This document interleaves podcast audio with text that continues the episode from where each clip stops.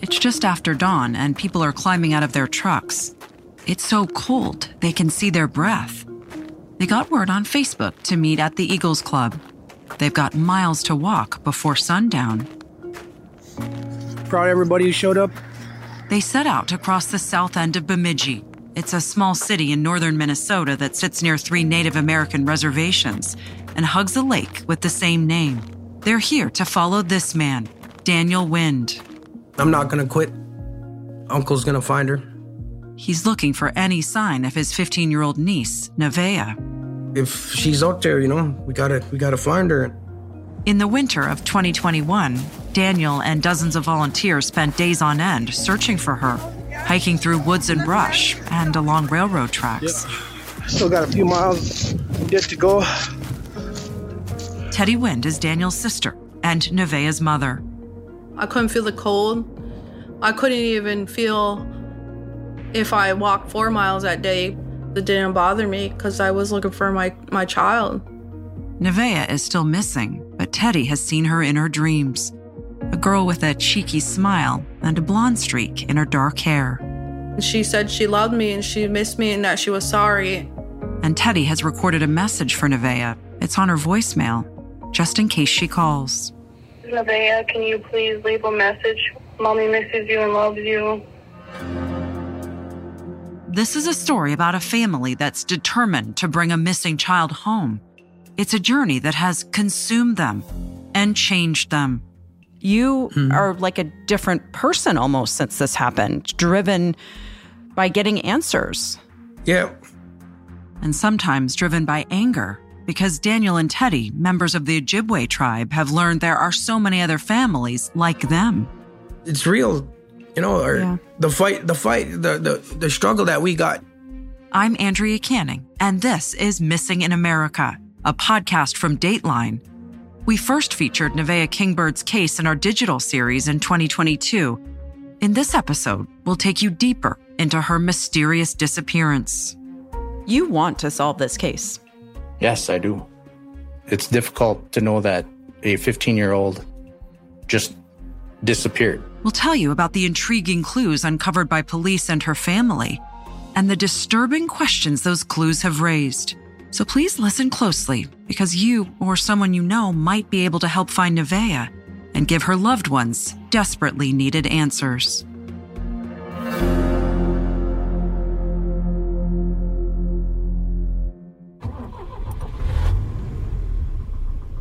October 21st, 2021. It was a Thursday afternoon, and Teddi Wind was heading off to work. She'd told her daughter Nevaeh that she could go to the movies later that evening with friends. I told her that she had to be back at a certain time, and she said she will be. And she seemed to be really happy in a good mood. Like she was just beyond excited to just go to the movies. Teddi worked at a casino on one of the three reservations not far from Bemidji. She was on the 4 to midnight shift and called Nevaeh around 8 p.m. to chat, but Nevaeh didn't pick up.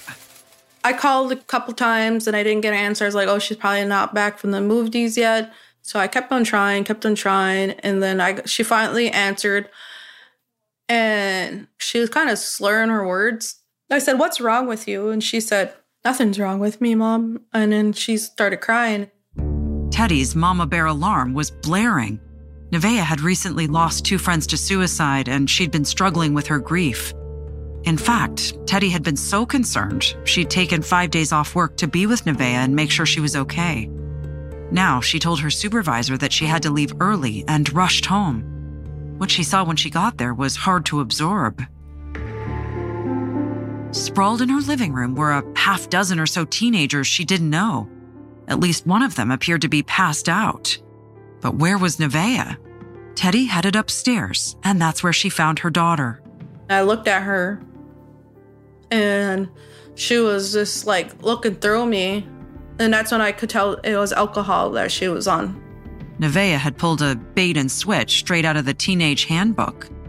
Turns out she hadn't gone to the movies. She'd been partying with friends at another house on a reservation 20 miles away. And then they got kicked out of that party and came to my house. I end up confronting Nevaeh about why are these kids here? Why are you drunk? And why do you have a bottle in your hand? I think I was just talking too fast for her. And she's like, Mom, Mom, Mom. And that's when Teddi says one of the teenagers started pushing her. She wouldn't let me near Nevaeh. She was standing in between me and Nevaeh. And I said, I'm gonna call the cops. And then she goes, No, mom, don't call the cops. I was like, Your friend's trying to fight me. I have to call the cops. I don't know who these kids are. Teddi went outside, got in her truck, and sat in the dark, staring at her phone, thinking about how much she and Nevaeh had been through together, how close they once were. Teddi had always thought of Nevaeh as her mama's girl. Nevaeh was only um, two years old, just a few months over two years old when me and her dad split up. The third oldest of Teddi's six children, it was Nevaeh who helped her single mom keep the rest of the kids in line. Even when she was little, Nevaeh would pick out her younger brother and sister's clothes, make sure their hair was brushed. Nevaeh was the boss of everybody, even me. Uh, she sta- Even you. she stayed that way all, all her whole life. She would take charge. Yeah, she was in charge of everything. She made sure of that. And I allowed her to be that way. I just knew that was her way or no way. Teddi says Nevaeh loved her with that same fierce spirit. If I'm eating, she would eat off my plate. If I give her the same thing, she would switch my plate and take me, give me her plate. I felt like she was still holding on being a baby to me. I know how teenagers and their moms, I know it can be hard. Did you two have that same experience of that transition into being a teenager?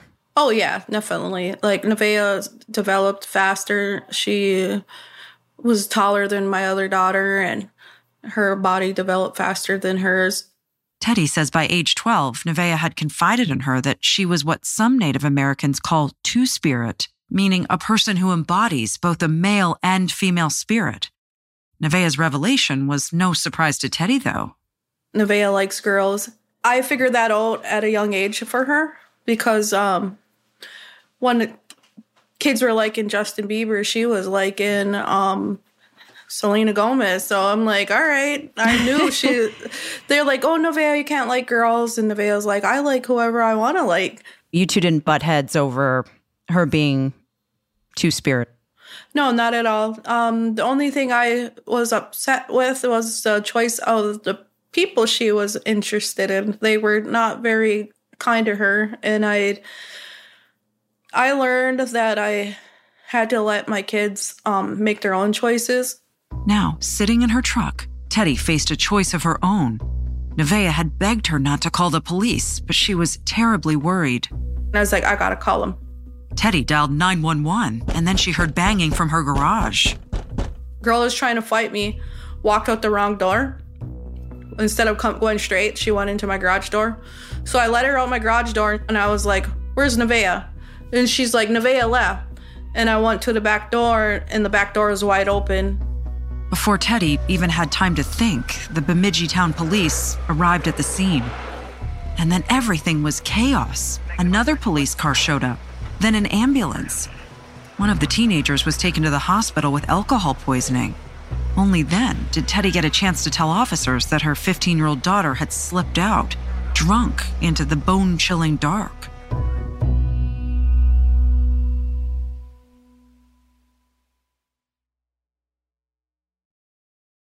Two guys drove to work. Neither guy wore a seatbelt. One guy got a ticket. One guy didn't. The same two guys drove home. One guy wore a seatbelt. One guy didn't. One guy made it home. The guy not wearing his seatbelt didn't. Don't risk it. Click it or ticket. Paid for by NHTSA. It was after one o'clock in the morning in Bemidji, Minnesota. Teddi Wind was watching city police cart drunk teenagers out of her house. But there was no sign of her own 15 year old daughter, Nevaeh. She'd slipped out the back door into the frigid night. It was only 23 degrees. It wasn't snowing out, but it was super cold. You know, like uh, like Yeah. desert cold at night. So Teddi reported Nevaeh missing to one of the officers. And he goes, Oh, she just ran away on you. And I was like, Well, then you need to go find her because she's intoxicated. Police officers went looking for Nevaeh, but they didn't see her on the roads in the dark. Her mother was worried but wasn't panicking. Not yet. I thought she was just gonna um wake up at one of her friends' house and then contact me and then would fix it. Teddi couldn't just call Nevaeh. Nevaeh's phone didn't work unless it was connected to Wi Fi. They usually chatted on social media, but there was no message from Nevaeh the next day or the next.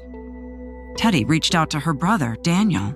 She says, "Brother, brother, Nevaeh's gone. She, you know, I can't, I can't reach her. She hasn't been active." And I said, "Well, just, just give her, just give her a day. You know, just give her a day, and she'll come home." Then, before Teddi could do much more, a curveball knocked her off her feet. She and her children came down with COVID, and she could barely function, even as her missing child spoke to her in her sleep.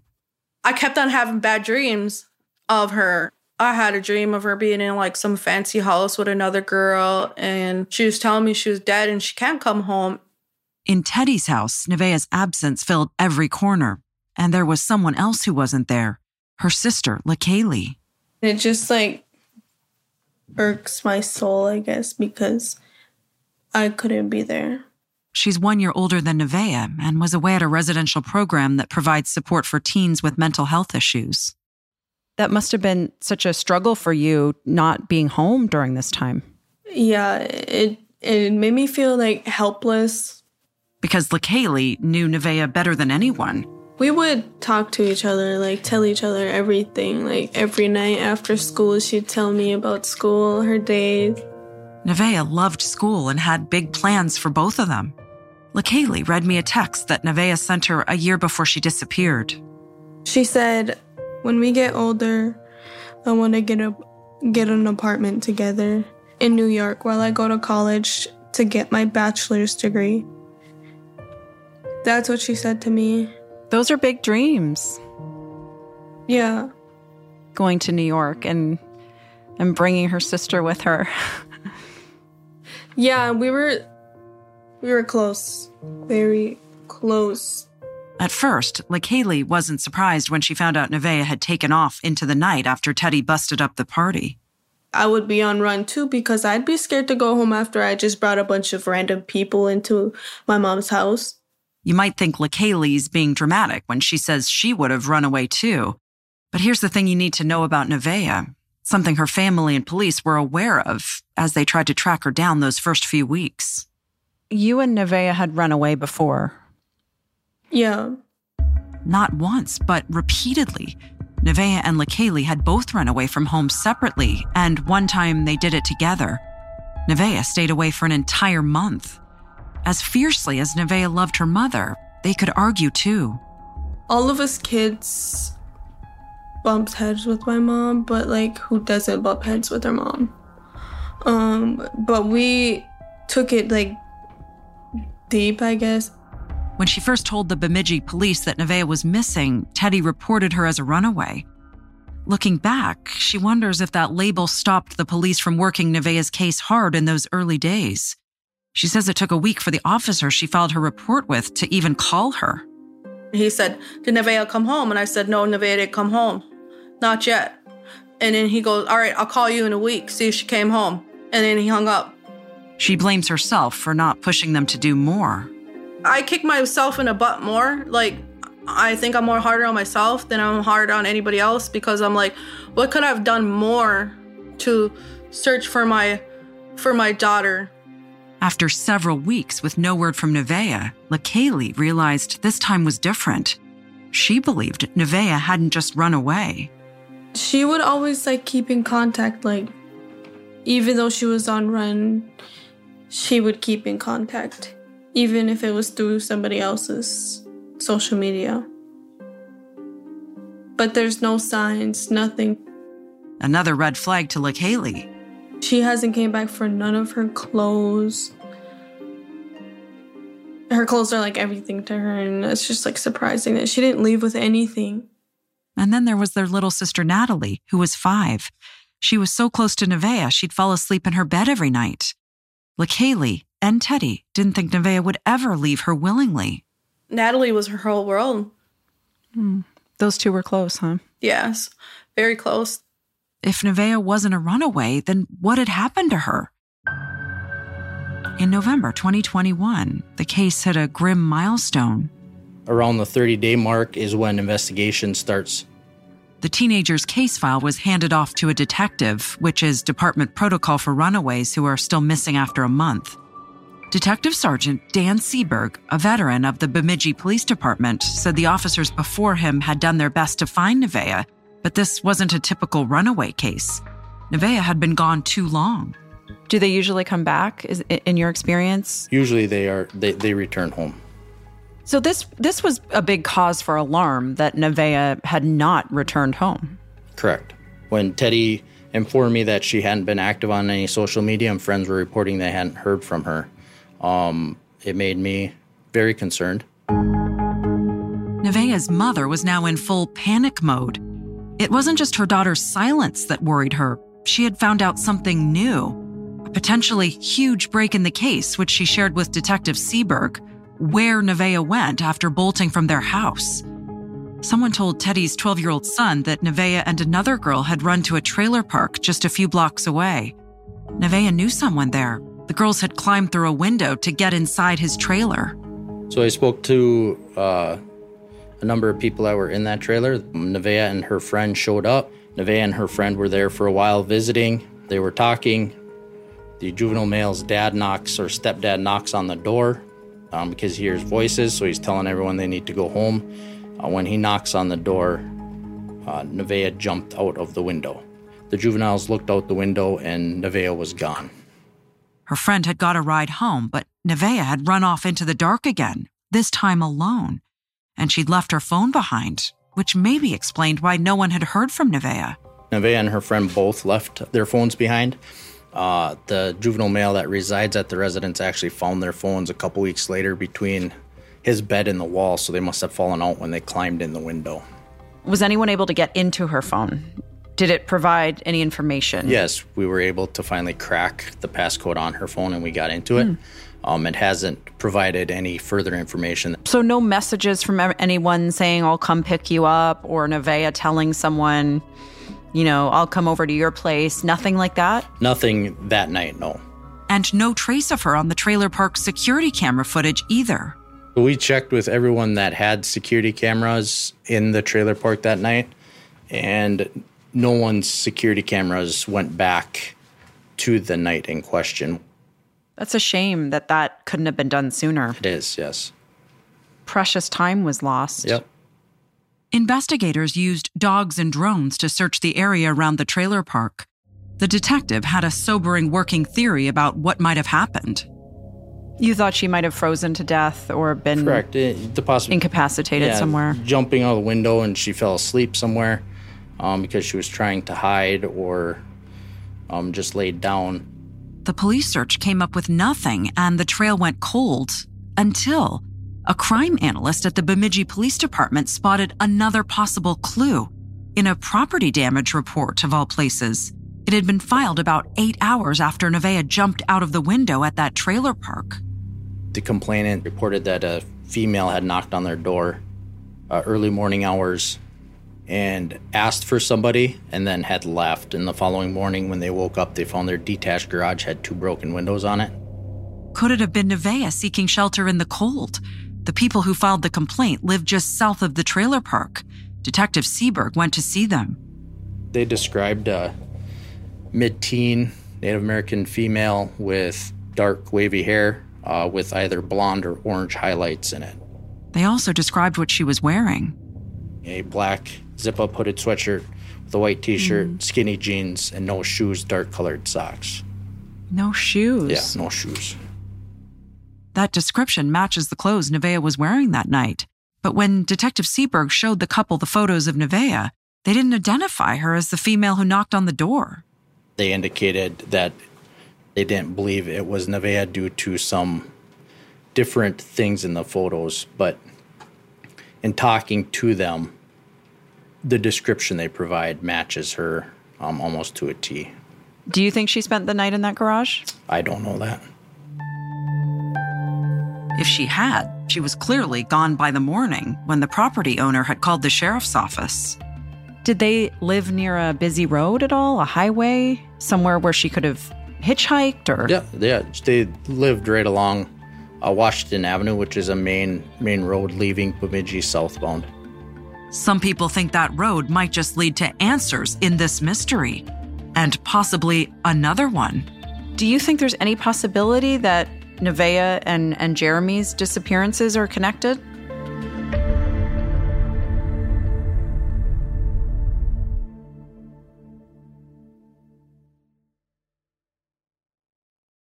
Two guys drove to work. Neither guy wore a seatbelt. One guy got a ticket. One guy didn't.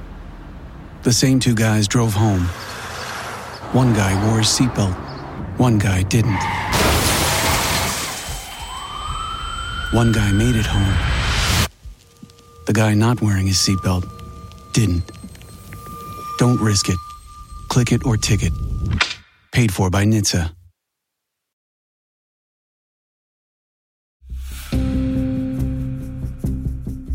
Winter was coming in Bemidji, Minnesota. Temperatures were dropping, snowstorms gathering, and so were theories about what had happened to 15 year old Nevaeh Kingbird. She'd been missing for more than a month. A girl who looked like her had been reported to police hours after Nevaeh disappeared, close to a road leading out of town. Have you heard about the theories of human trafficking that she might have, you know, met with harm when she possibly went out to that road? We don't have any evidence of that, but um, it's definitely a possibility.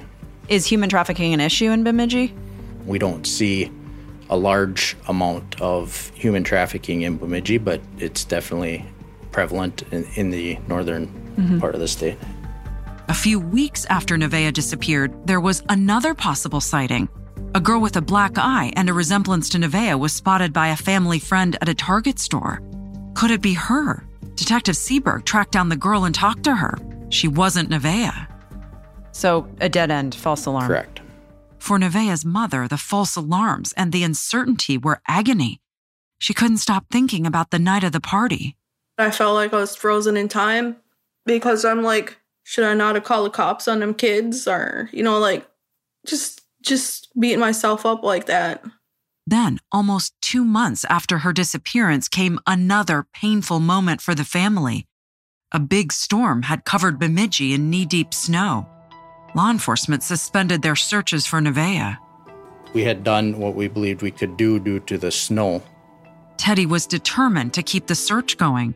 She asked volunteers to meet the family at the Dollar General store near her house. Hundreds of people showed up, including her brother Daniel. When Nevaeh disappeared, he told Teddi not to worry, told her Nevaeh would come home. And it wasn't until the day, actual day of the search, it, it hit me like a wave, you know, and yeah, and then I, yeah, The search made it feel real that here we are looking for Nevaeh, that she's. yeah, rea- reality hit. Yep, Something else hit Daniel during the family's first search. I noticed there was a th- there was lack of structure and like organization. Nobody was doing grids. Nobody was keeping track of what was searched.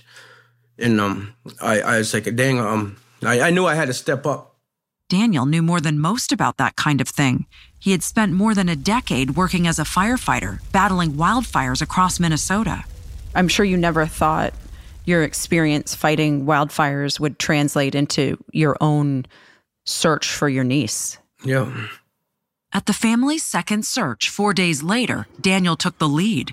The volunteers are marching out for our second large area search. And this time they found something at the trailer park. Buried in the snow was a pair of frozen women's jeans.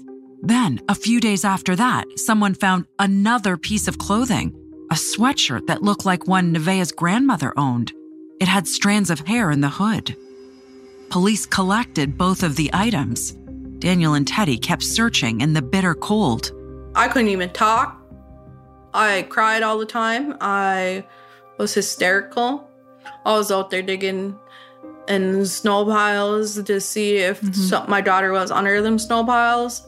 Just trying to imagine you as a mother searching for your own daughter, that fear of what's around the corner, you know, what's under that snow pile. I was afraid. more afraid than I've ever been in my whole life. After weeks of searching, even a trained first responder like Daniel was struggling. I'm able to keep my emotions in, intact, but like when it when when they hit, it cuts deep. The hurt, the the sadness is just as intense as the anger when that comes. You know what I mean? Yeah. And Daniel was plenty angry with the police. First thing I noticed at that first search is um there was absolutely no law enforcement present there whatsoever. Like you look at all these searches on the news and they're they're they're out there leading searches or they're out there taking part in them. I didn't even see one cop, one one one patrolman there. It made him think the police just didn't care about a missing indigenous girl. The world reacts different to to to us. You know what I mean? You know, I'm not saying that directly to anybody. It's just uh, it's just the way life is for us. You know. Five months after Nevaeh disappeared, her family was starting to feel defeated and so alone. And that's when someone new came into their lives. She brought me hope. She bought, she brought, she brought that to me.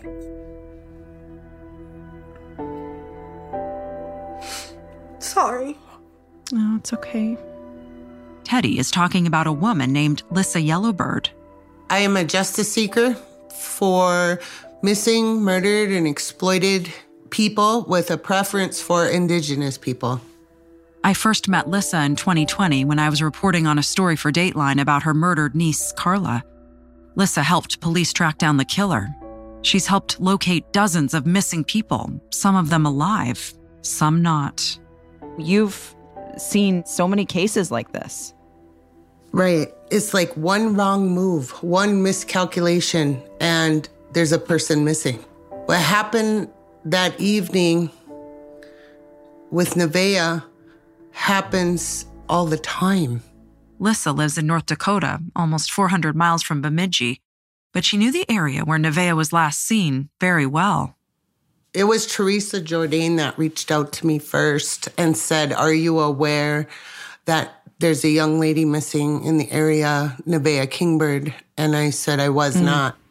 Five years before Nevaeh disappeared, Lissa had come to Bemidji to help Teresa search for her 17 year old son, Jeremy. Like Nevaeh, he'd vanished after leaving a party. Police found Jeremy's backpack lying in the middle of the road, but no trace of Jeremy himself. Detective Seberg told us there's no evidence the disappearances are related, but Lissa says the similarities are uncanny, not least that Jeremy vanished less than a mile from the trailer park. It's haunting. It's pretty haunting. Lissa swung into action. Over the phone, she and Teddi and Daniel strategized and made a plan. Then she drove more than six hours with her cadaver dogs to help Daniel and the rest of the family search. Day five. This is Bordeaux from Sahnish Scouts. Lissa Ye- Yellowbird Chase's doggy. In a video Daniel recorded, Badeau trots ahead of him, nose close to the snow. Me and him had partnered up for five days now. Covered a lot of ground past four or five days. Daniel tried to hold out hope that his niece was still alive, but following behind the dogs, he knew if they found Nevaeh, they would most likely find her body. Me and my girlfriend, we found a tarp laying in the middle of the snow. Uh, it was on top of the snow, and it looked about the right size. I walked up and I and I grabbed it, and I went to pull it, and I, and I and my heart my heart almost like I thought I was ready. You know, Did you Yeah, think but- it was Nevaeh? I was just ready ready for it to be something. You know, and it was it ended up being a dog frozen there, but Oh, it scared the shit out of me like that. still Yeah, man. unsettling. Even finding a frozen dog Yeah. is awful. Did Lissa's searches turn up anything? Did they help at all? We found Nevaeh's eyeliner and her lighter. Or at least an eyeliner that was the same brand that Nevaeh always carried with her. With each search, Daniel felt like they were making progress. He said it was helpful even when the dogs found nothing because he trusted their keen sense of smell. I was able to ha- have that peace of mind that there's nothing there. We can move move to the next spot. But it was something else Lissa did that Daniel says has changed his life. Before Lissa came to town, Daniel had been too shy to share Nevaeh's story with strangers. Lissa didn't have any patience for that. And I tell them, look, Nevaeh's not here to speak for herself. You are her voice. We don't got time for being shy. You have an audience here, and you got one chance to make them care about Nevaeh as much as you do. Lissa nudged Daniel and Teddi to ask neighbors and strangers too for tips and information. There's something that keeps a lot of families from going and knocking on the door. And so I and Daniel and Teddi basically started knocking on doors. You get this feeling that people don't care, you know, uh, the other people around Bemidji, and but you go you go door to door and you talk to them, and some of them start crying, and they get you crying. It's crazy how much people that actually do care and want to help. As time went on, Daniel says he noticed other families in his community suffering, missing a loved one like he was. He felt like his eyes had been opened to the epidemic right in front of him and across the country. According to the FBI's National Crime Information Center, Nevaeh was just one of more than 6,000 Indigenous children and teenagers who were missing in 2021. He began going to marches and rallies to raise awareness, not just about Nevaeh, but other young women like her. That was a good walk. That was a good little walk. He also started giving speeches. You have gone, Daniel, from someone who, from what I understand, hated public speaking and now you've turned into an activist. You mm. are like a different person almost since this happened. Yeah, you know, it's like I said, I'll, I'll, I'm doing it for Nevaeh and her siblings and my my sister, but yeah, because nobody else is, you know. We asked Detective Seberg if Daniel was right to think that the family was on its own. There's, you know, the the thought that Nevaeh didn't get the attention that, say, a white girl would have gotten. I mean, some people may believe that, but that is not the case in this. The detective told us he has worked the case tirelessly, chasing down dozens of tips and keeping the family informed.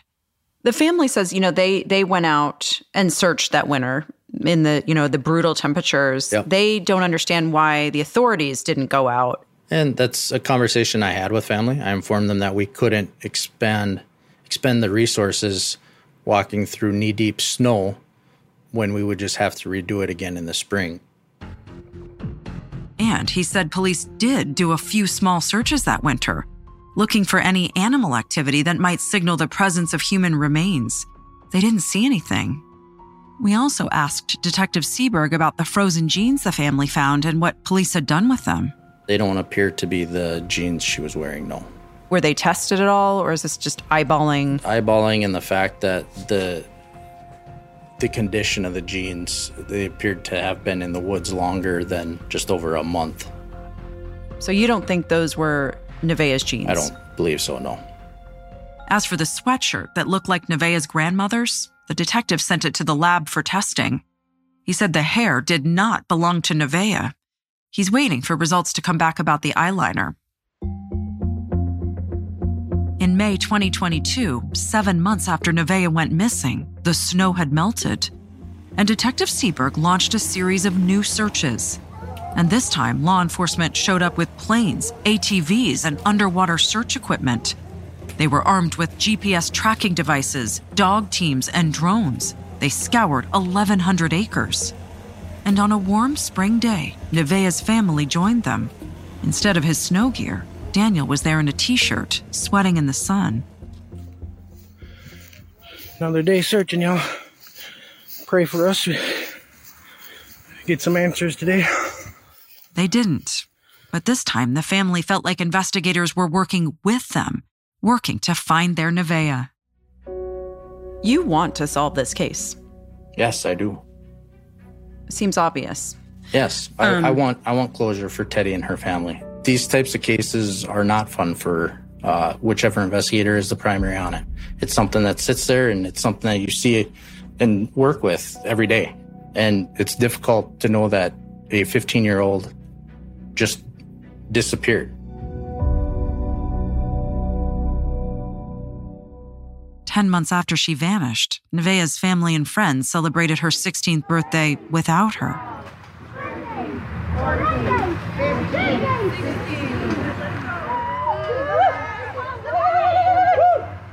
Happy birthday!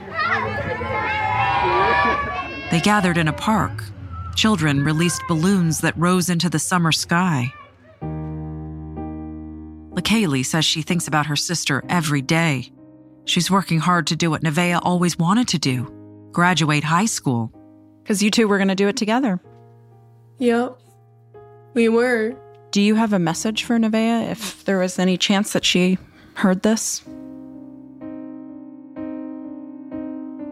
Just that, you know, her family's still here and we're not going to give up until we find out what happened.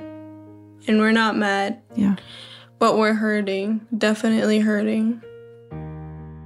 Nevaeh's mother says that hurt never leaves her, but she also has some hope these days. She feels supported by advocates like Lissa Yellow Bird and heard by Detective Seberg. She has faith that she might get answers one day. Nevaeh is heaven spelled backwards. Yes, Nevaeh's heaven spelled backwards. Do you think that Nevaeh is in heaven now? I don't know. Honestly. For a while there, I did, but like I said, I got hope again. Where I'm hoping that she will come home someday. Daniel Wind says he will do whatever it takes to bring her home. How badly do you want someone to come forward and say, Yes, I know something? What's your plea to them? Yeah, I pray every day. Like, like, like I, I tell people, you know, I don't lock people up. I just want to find my, I just want to find my niece. You know what I mean? I just want to bring her home. She got siblings that miss her, you know, and her mom misses her. You know, we miss her. We just want answers. I'm not gonna quit. Uncle's gonna find her.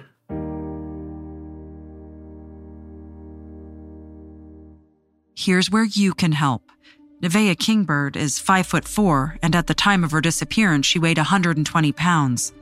She has brown eyes and dark brown hair with blonde streaks. She has a scar on her left eyebrow and another on her left thigh and was last seen in the Nymore neighborhood of Bemidji, Minnesota. If you know anything or saw something, please call the Bemidji Police Tip Line at 218 333 9111 or the National Center for Missing and Exploited Children at 1 800 The Lost. To see a photo of Nevaeh and learn more about other people we've covered in our Missing in America series, go to datelinemissinginamerica.com. There, you'll be able to submit cases you think we should cover in the future. Thanks for listening. See you Fridays on Dateline on NBC.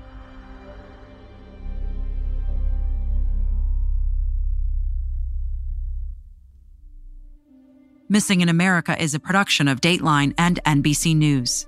Kate Vidick is the producer of this episode. Brian Drew is the audio editor. Kiani Reed is associate producer. Liz Brown is senior producer. Adam Gorfain is co executive producer, Liz Cole is executive producer, and David Corvo is senior executive producer. From NBC News Audio, Bryson Barnes is technical director. Sound mixing by Bob Mallory. Nina Bisbano is associate producer.